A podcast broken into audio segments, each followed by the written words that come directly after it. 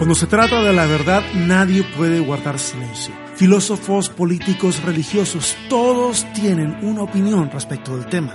¿Será que acaso entre tanta discusión sobre la verdad hayamos obviado lo más importante de ella? Bienvenidos al capítulo número 3 de Sobrevivir con Fe, el podcast.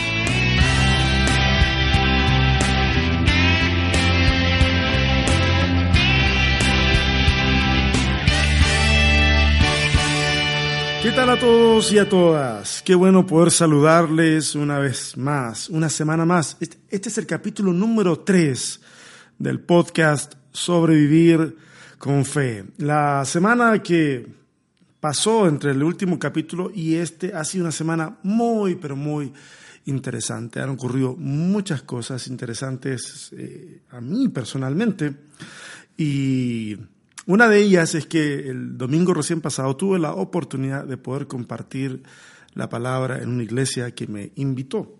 Eh, subí algunas fotografías y en esas fotografías eh, figuraba el nombre del, tema de, esa predicación. Y algunas personas me preguntaron, oye, a ver, pero trata de responder esa pregunta que aparece ahí, porque parece interesante. Entonces, eh, Dije, bueno, ¿qué, mejor eh, opción, qué mejor alternativa que contarles en extenso, no por un post, por un post, perdón, de Facebook o Twitter o, una de las redes sociales, sino a través del podcast, que es el espacio en donde puedo expresarme con mayor libertad. Así que eh, eso es lo que vamos a hacer hoy. Hoy les voy a contar respecto de lo que compartí ese día domingo, eh, sin antes por supuesto, antes quiero recordarles a todos de que eh, pueden suscribirse al, podcast a través de iBox o también a través de iTunes. Si tú tienes tu aplicación en cualquier eh, dispositivo móvil y hay una aplicación que sirva para buscar eh, podcast, seguramente vas a encontrarlo. Y no olvides recomendarlo, compartirlo con otras personas, si te resulta interesante, si te resulta que es algo deseable de compartir. El tema de hoy entonces es una simple pregunta. ¿Qué es la verdad?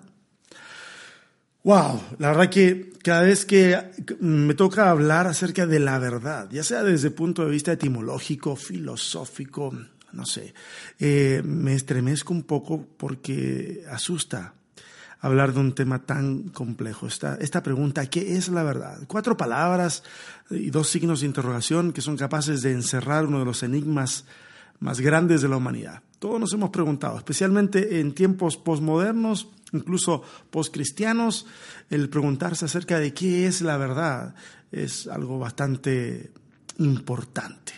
Ahora, con frecuencia en, este asunto de, preguntarnos, nos olvidamos de algo que creo que es muy importante, y es que nos olvidamos de que como seres humanos tenemos un montón de limitaciones.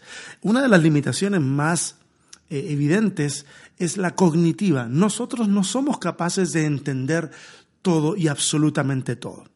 Debo decir de que yo creo que eh, hay verdades que son absolutas. Lo que pasa es que muchas veces nosotros proclamamos como verdad absoluta algo que no lo es tanto.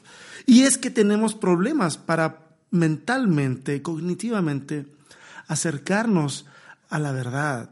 Eh, la verdad, la verdad, así con mayúsculas, es una cuestión tan grande que es imposible de abrazar en el sentido de contenerla con nuestra comprensión sobre todo. Más bien es algo que nosotros debiéramos desear que nos abrace y no nosotros intentar abrazarla.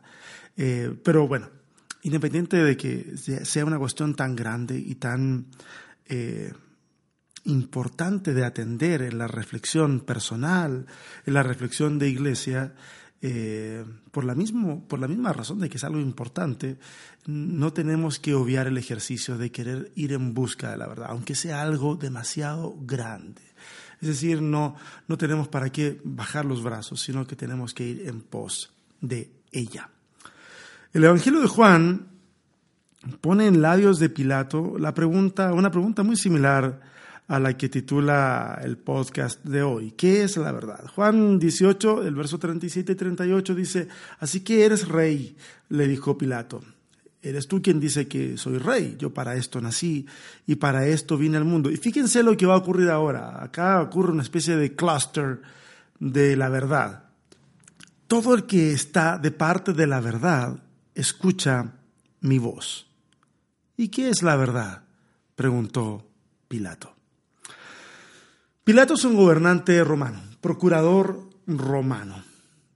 Ha sido puesto sobre Judea, Samaria y Umea para poder gobernar y poner orden en un lugar bastante belicoso del siglo I, donde surgen varias eh, insurrecciones que necesitan ser sofocadas a tiempo. Pilato está ahí para hacer esa labor, además de, de gobernar. Él pertenece a la orden ecuestre de los romanos y estas órdenes ecuestres estaban compuestas por nobles de segundo orden, tal vez no para llegar a los puestos más elevados dentro del imperio, pero sí nobles que merecen eh, por, por, mérito propio o por herencia nobilicia, eh, ocupar cargos de importancia.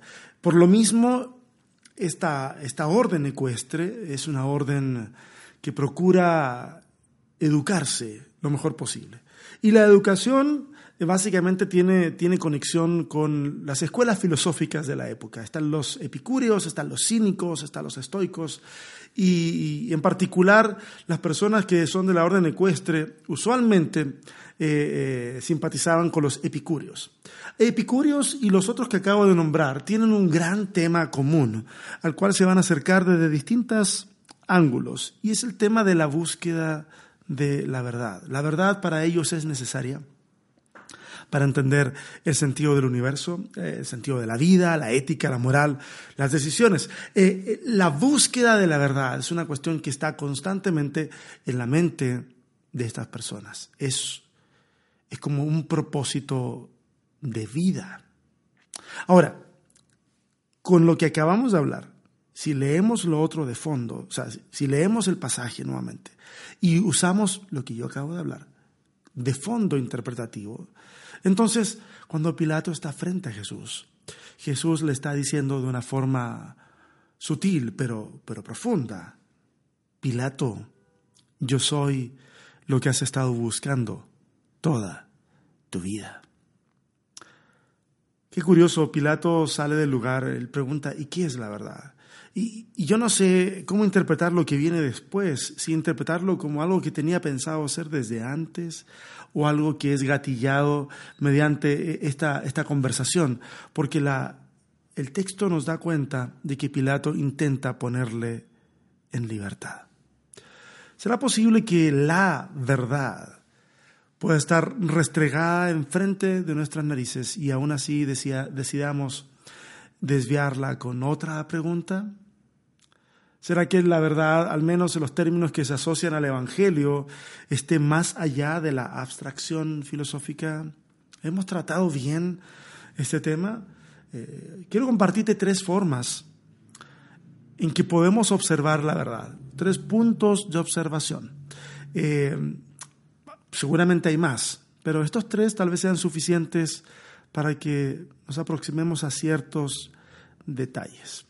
Podemos acercarnos a la verdad y hablar de ella como una conclusión intelectual.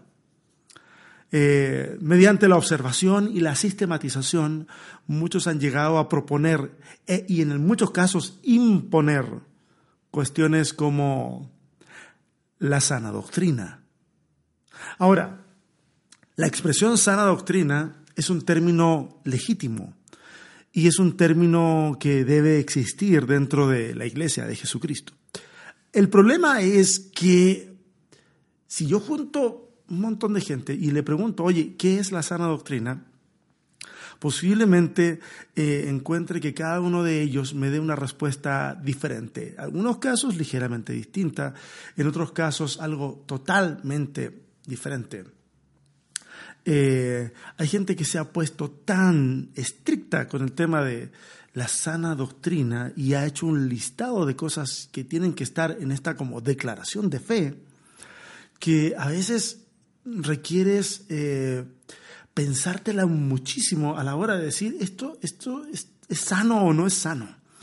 Eh, lo curioso es que, miren, yo hago clases en un, en un instituto bíblico y una de las clases que más me gusta es la clase de hermenéutica. Y hay varias eh, bueno, para los que no saben qué es hermenéutica, hermenéutica tiene que ver con las técnicas que nos sirven para interpretar textos, signos, símbolos también. Eh, y en este caso, la hermenéutica que enseñamos es la que explica ciertas particularidades del texto bíblico. ¿Ok?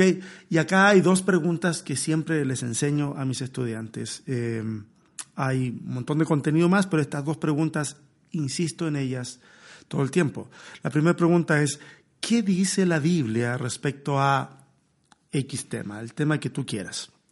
Y la segunda pregunta es, ¿y qué quiere decir cuando lo dice? Porque la Biblia puede hablar del tema que yo quiero hablar. El asunto es, veamos qué significa o qué quiere decir cuando el tema es mencionado. Y, si yo aplico estas preguntas al tema de la sana doctrina, me voy a dar cuenta que cuando usamos la expresión sana doctrina o se usa en el texto bíblico, va a tener relación a cuestiones de convivencia, de interacción con miembros de la comunidad de la fe, eh, y que tiene que ver con algo que está profundamente enraizado eh, en el amor de Cristo. Entonces, al parecer cuando el tema sana doctrina se usa en la, en la escritura, en la Biblia, en el Nuevo Testamento específicamente, eh, no, no está haciendo referencia a una serie de enseñanzas que yo puedo eh, organizar en un catecismo o en un discipulado o en algo por el estilo, sino que tiene que ver con la, la forma en que tratamos con la comunidad de la fe. En ese sentido, la sana doctrina, algunos han propuesto que pudiera perfectamente traducirse como doctrina que sana o enseñanza que sana, que sana nuestra relación con Dios, que sana nuestra relación con los otros, las demás personas. Pero a veces la, sana doctrina parece que más divide que unifica. Eh, uno pudiera diferir de las de las definiciones ortodoxas de lo que es sana doctrina. Ese es otro término que vamos a ver un rato, la, ortodoxia.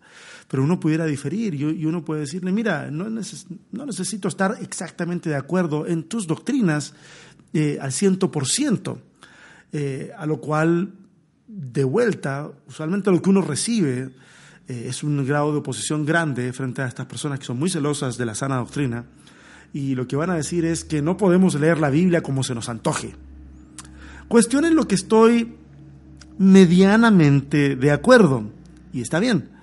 Pero luego viene una afirmación que honestamente la encuentro ridícula y arrogante. Decir que la Biblia debe leerse de manera objetiva.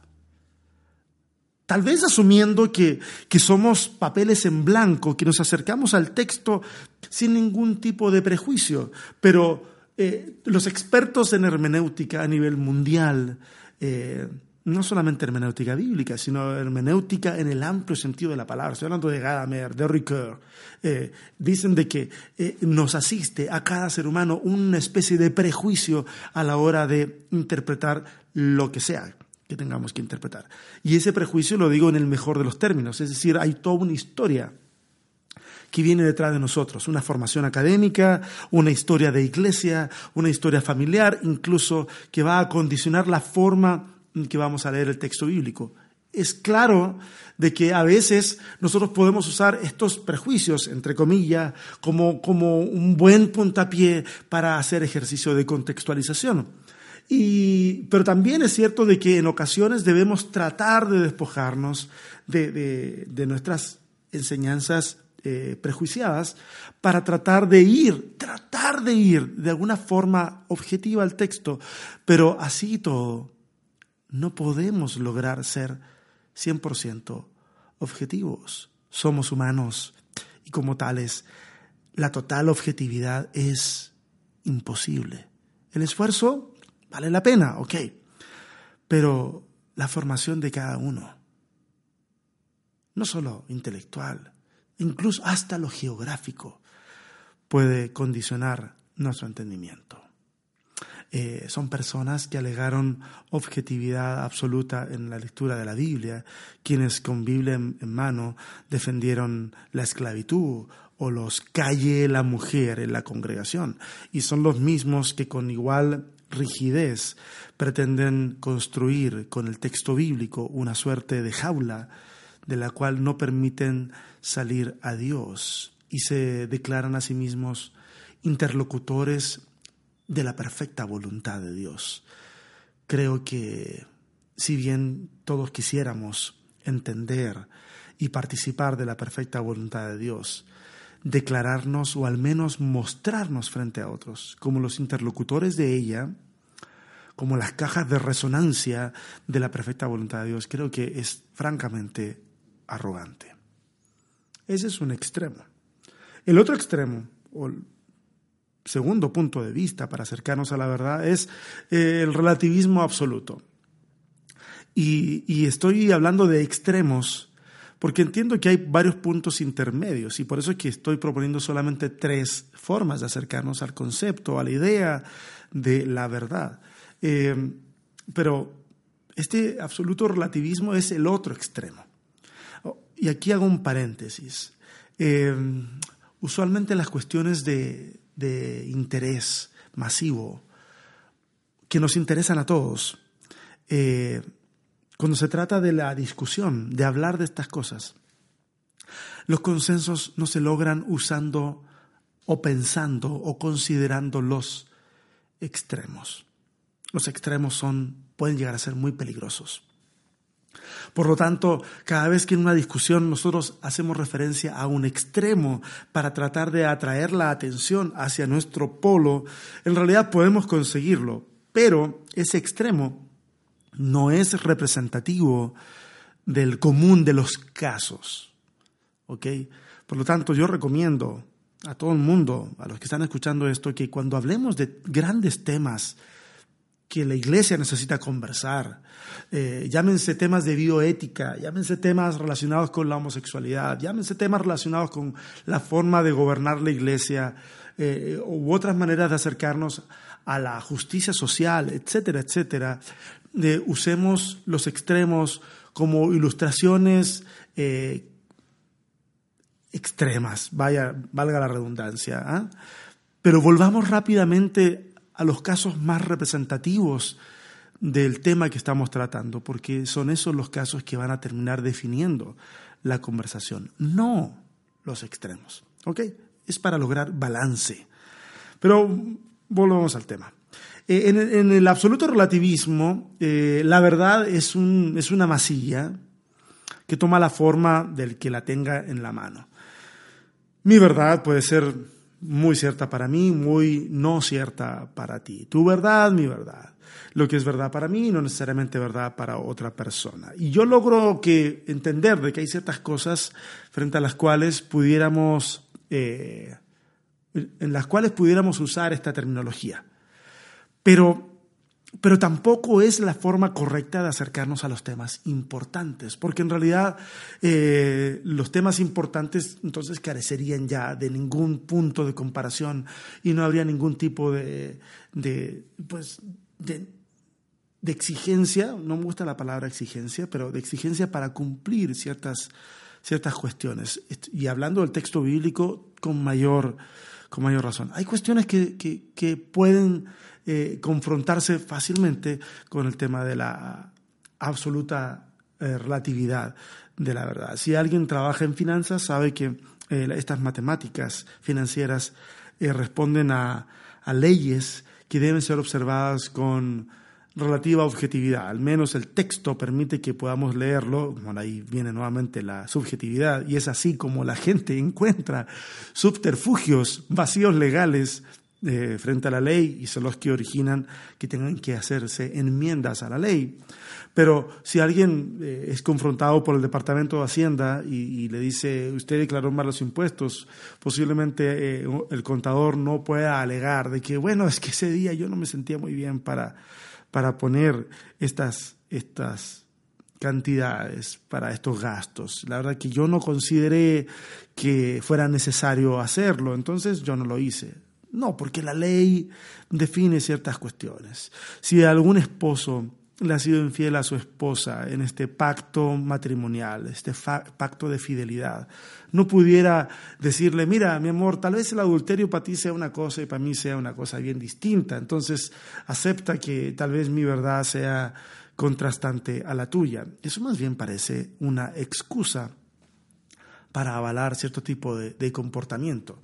No estoy juzgando cuestiones de este tipo. Eso amerita otra, otro tipo de charla. Si no estoy viendo cómo es que a veces eh, lo que hay que hacer es simplemente asumir la culpa y no justificarse detrás de una percepción relativista del asunto.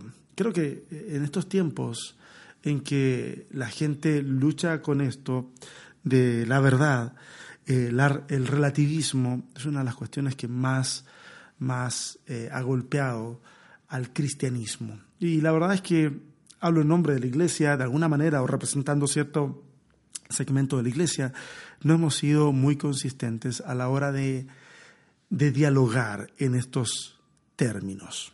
Tal vez sería bueno pensar eh, o sentarnos a pensar eh, cómo es que tenemos que enfrentar la conversación hoy para que la iglesia de Cristo pueda seguir siendo luz y sal eh, en este mundo. ¿Ok? Pero, a ver, no me, quiero, no me quiero meter demasiado en ese punto. Quisiera ir directamente a la tercera forma de ver este tema de la verdad. Y, es la que yo veo que Jesús propone. ¿Ok? Entonces, de alguna manera, eh, discúlpenme si he caricaturizado un poco los extremos anteriores. Ha sido intencional dando a entender de que esos extremos no son saludables en realidad. Pero veamos cómo es que Jesús nos propone el tema de la verdad. Seguramente si algún ha sido lector de la Escritura va, va a poder eh, argumentar de que la verdad no, no, tiene que ver con ideas, sino que tiene que ver con una persona, eh, trayendo a, a colación Juan 14:6, donde dice, yo soy el camino, la verdad y la vida. Y me parece extraordinario ese versículo porque en realidad está aterrizando una cuestión que, está en el aire, esto de la aleteia, la verdad, eh, esta verdad última, la aterriza a un personaje histórico, la aterriza a una persona, y esa persona es Jesús. Encuentro que es de una delicadeza y de una belleza extraordinaria, eso. Pero lo que quiero proponerles hoy es leer otro pasaje y tratar de entenderlo. Juan 8:32, la clásica frase, y conocerán la verdad y la verdad los hará libres. Conoce la verdad y la verdad te hará libre. Este versículo ha sido usado y abusado miles de veces. Yo, por lo menos, usted pueden sumar más alternativas ahí en los comentarios. Yo por lo menos lo he escuchado en dos puntos, desde dos lugares. Por ejemplo, desde lo intelectual. He escuchado gente que dice, oye, si recibes este tipo de conocimiento serás libre. Eh, si estudias este, este curso de discipulado o de lo que sea, vas entonces a entender, conocerás la verdad, y la verdad te hará libre, libre de, no sé, de la ignorancia, libre del peso del pecado, de lo que sea. Okay. Otros lo han usado de, de una forma o desde la psicología. Al decirle a una persona, hey, vamos, ya sabemos lo que ocurrió, confiésalo, confiésalo, dínoslo, la verdad, la verdad te hará libre. Saben, la psicología sabe muy bien de qué está hablando en ese sentido porque la confesión produce un, alivio del estrés emocional. Una persona que va y confiesa, eh, ya sea en el confesionario de la Iglesia Católica o a su psicólogo o a la policía, le confiesa algo, se experimenta un alivio a nivel emocional. Eh, este es un efecto psicológico muy interesante y, el, cual, el cual puede ser muy liberador, pero también puede prestarse para la manipulación. Ojo, los cristianos eh, hemos acumulado cierta fama en torno al tema de manipular a otros. Perdón por eso. ¿Ok? Bien. Estos dos aspectos, el intelectual y el psicológico, me parecen que son aspectos válidos. Pero si yo quiero usar la misma pregunta o las preguntas que propuse hace un rato, que yo enseño en clase hermenéutica, eh, entonces deberíamos preguntarnos, bueno, ¿qué quiere decir el texto bíblico cuando habla acerca de la verdad? Dos cositas antes de meternos al texto. Hay dos palabras en, en lo que ya leímos que tienen eh, significados muy, muy interesantes. Por ejemplo, conocerán la verdad. Ese conocerán, la palabra griega es ginosko. Ginosko. Y esta palabra significa conocer, pero no significa conocer en, en, este, contexto a nivel intelectual, sino más bien sus definiciones más primarias tienen que ver con conocer algo de primera mano o conocer mediante la experiencia, conocer mediante la comprobación de algo. Es la palabra usada en el Nuevo Testamento y en la Septuaginta para hablar de las relaciones sexuales, cuando habla de conocer a alguien. Por ejemplo, y José no conoció a su mujer sino hasta que dio a luz a Jesús. Y yo cuando era chico, para mí esto era un dolor de cabeza, porque yo decía, ¿cómo? A ver, fueron hasta Belén, se conocieron, así como de hablar y de, el viaje, ¿y cómo la va a conocer después? Bueno, yo no lo entendía y nadie me lo explicaba, pero tiene que ver con eso. Es un eufemismo para poder hablar de la relación sexual. Pero fíjense, lo habla porque el grado de unión es íntimo, el conocimiento literalmente es de primera mano, es íntimo, es intenso, es personal. La otra palabra es que la verdad los hará libres. La palabra griega para libres es eleuteros, que, que tiene que ver o que sirve para identificar a uno que ha sido liberado de la esclavitud. Y en este caso tenemos que ver entonces cómo entender verdad, y ser libres. Cada texto de la Biblia debe leerse necesariamente según contexto. No podemos odiar el contexto. No podemos llegar y acumular versículos y soltarlos como si fueran balas de una metralleta sin considerar los contextos en los cuales estos versículos están, están insertos. Los contextos van a determinar el significado de lo que ocurre. Eh, eso sucede todo el tiempo. Por lo tanto, hagamos el trabajo y hagamos el asunto bien sencillo. Vamos al versículo anterior, al 31. Dice, Jesús se dirigió entonces a los judíos que habían creído en él y les dijo, fíjense bien, si se mantienen fieles a mis enseñanzas, serán realmente mis discípulos. Y ahí se conecta con, y conocerán la verdad, y la verdad os hará libres. Habla acerca de ser fieles a las enseñanzas de Jesús. Es decir, está hablando acerca de obediencia. Nadie puede ser fiel a una enseñanza simplemente porque la memoriza. La enseñanza, eh, la fidelidad de una enseñanza tiene que ver con el grado de obediencia a, esa enseñanza, que se conecta precisamente con la vida misma. Y luego dice, serán discípulos, es decir, van a entrar en el proceso de ser como su rabí, que es el contexto en el cual estamos hablando del siglo I. Jesús llama a discípulos, al igual que otros rabís, eh, para que ellos sean capaces de imitar a su maestro y convertirse de alguna u otra forma en su maestro. Vamos a silenciar las notificaciones aquí, si no van a aparecer en el audio más todavía. Eh, entonces, y dice, y entonces conocerán la verdad y la verdad los hará libres. Jesús está vinculando la obediencia al conocimiento de la verdad. Pero ya entendimos que conocer la verdad es, es una cuestión de experiencia, es de primera fuente, eh, de primera mano. Jesús vincula la obediencia al conocimiento de la verdad. Jesús deja de lado la abstracción que no se conecta con la vida y de una u otra forma les está diciendo a ellos, hey, vengan observen, vivan la experiencia, sean libres. Obedecer las enseñanzas de Jesús hace que la verdad deje de ser una idea abstracta o un listado de normas imposibles de cumplir. Obedecer las enseñanzas de Jesús produce que conozcamos la verdad de tal manera que desde el interior del ser humano, desde nuestros huesos, podamos saber que lo que estamos experimentando es verdadero, de que esta es la manera de vivir la vida, de que esta experiencia es cierta, que amar a los enemigos sí funciona para hacer de este mundo un mejor lugar, que perdonar es infinitamente mejor que guardar rencor, que la generosidad es tremendamente mejor que el egoísmo. Y es solo cuando lo practicamos que lo conocemos. ¿Podemos conocerlo a nivel intelectual? Por supuesto que sí, por supuesto que sí.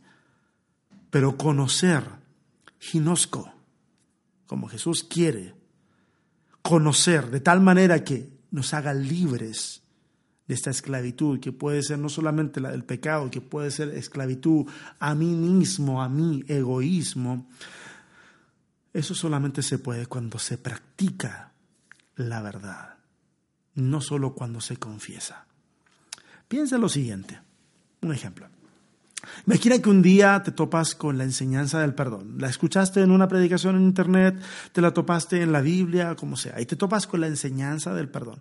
La encuentras fascinante, buscas cada parte en la Biblia, los versículos que hablan del perdón. Compras libros que hablan del perdón. Asistes a conferencias sobre el perdón cursas estudios de psicología que avalan las bondades del perdón. Te vuelves tan bueno, te vuelves tan buena eh, en esto del perdón que ahora, después de un par de años tal vez, ahora es a ti al que invitan a dar conferencias acerca del perdón. Pero un día te das cuenta que tu mejor amigo, tu mejor amiga, tu esposo, tu esposa ha traicionado tu confianza y de repente te encuentras en una posición en la que no deseas perdonar. Decides no perdonar. Cuando eso ocurre, tú acabas de demostrar que no sabes nada del perdón.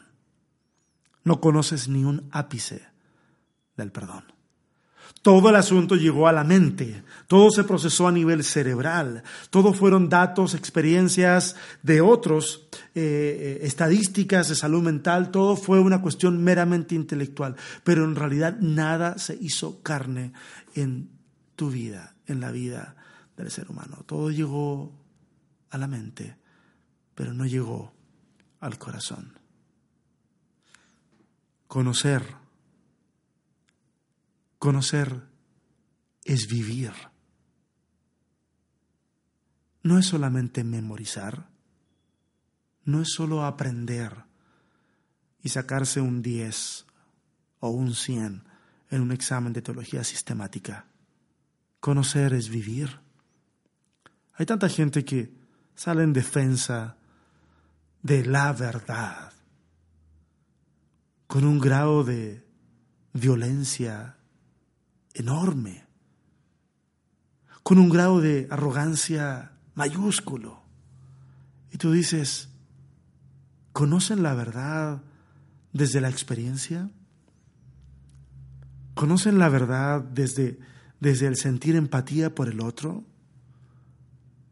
¿O piensan que creerse poseedores de la verdad les da licencia para ser violentos con otros que también son cuerpo de Cristo? La verdad, la verdad no es un listado de cosas. La verdad es seguir a Jesús. La verdad, tal vez hasta la discusión puede llegar a ser en vano cuando solamente estamos detrás de nuestros monitores de computadora o de nuestros teléfonos celulares y, no estamos en realidad conectados con, con las personas, con la vida cuando detrás de un teclado de computadora disparamos nuestros ataques que son supuestamente defensas sobre la sana doctrina y en realidad estamos como no vemos al otro a los ojos, que es un, es un regulador neurológico muy interesante, ver al otro a los ojos. Entonces nos sentimos con la libertad de atacar desde la más absoluta impunidad y hacer daño a personas que ni conocemos, sin darle absolutamente cuentas a nadie, solamente a nuestros fans en redes sociales.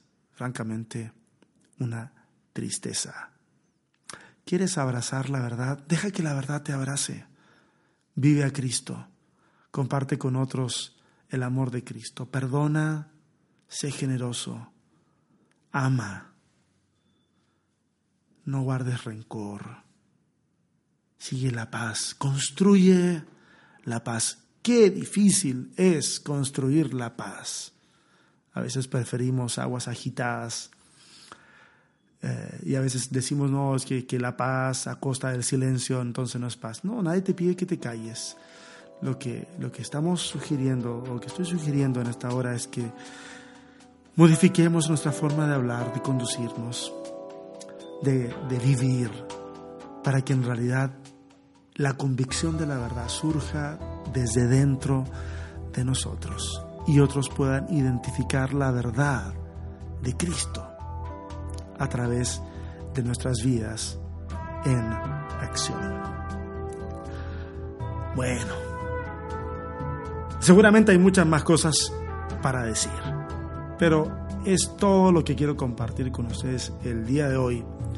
Espero que si no te has suscrito a este podcast puedas hacerlo y déjanos tus opiniones. Espero que podamos eh, reencontrarnos en este espacio la próxima semana. Nos vemos, que Dios te bendiga. Bye.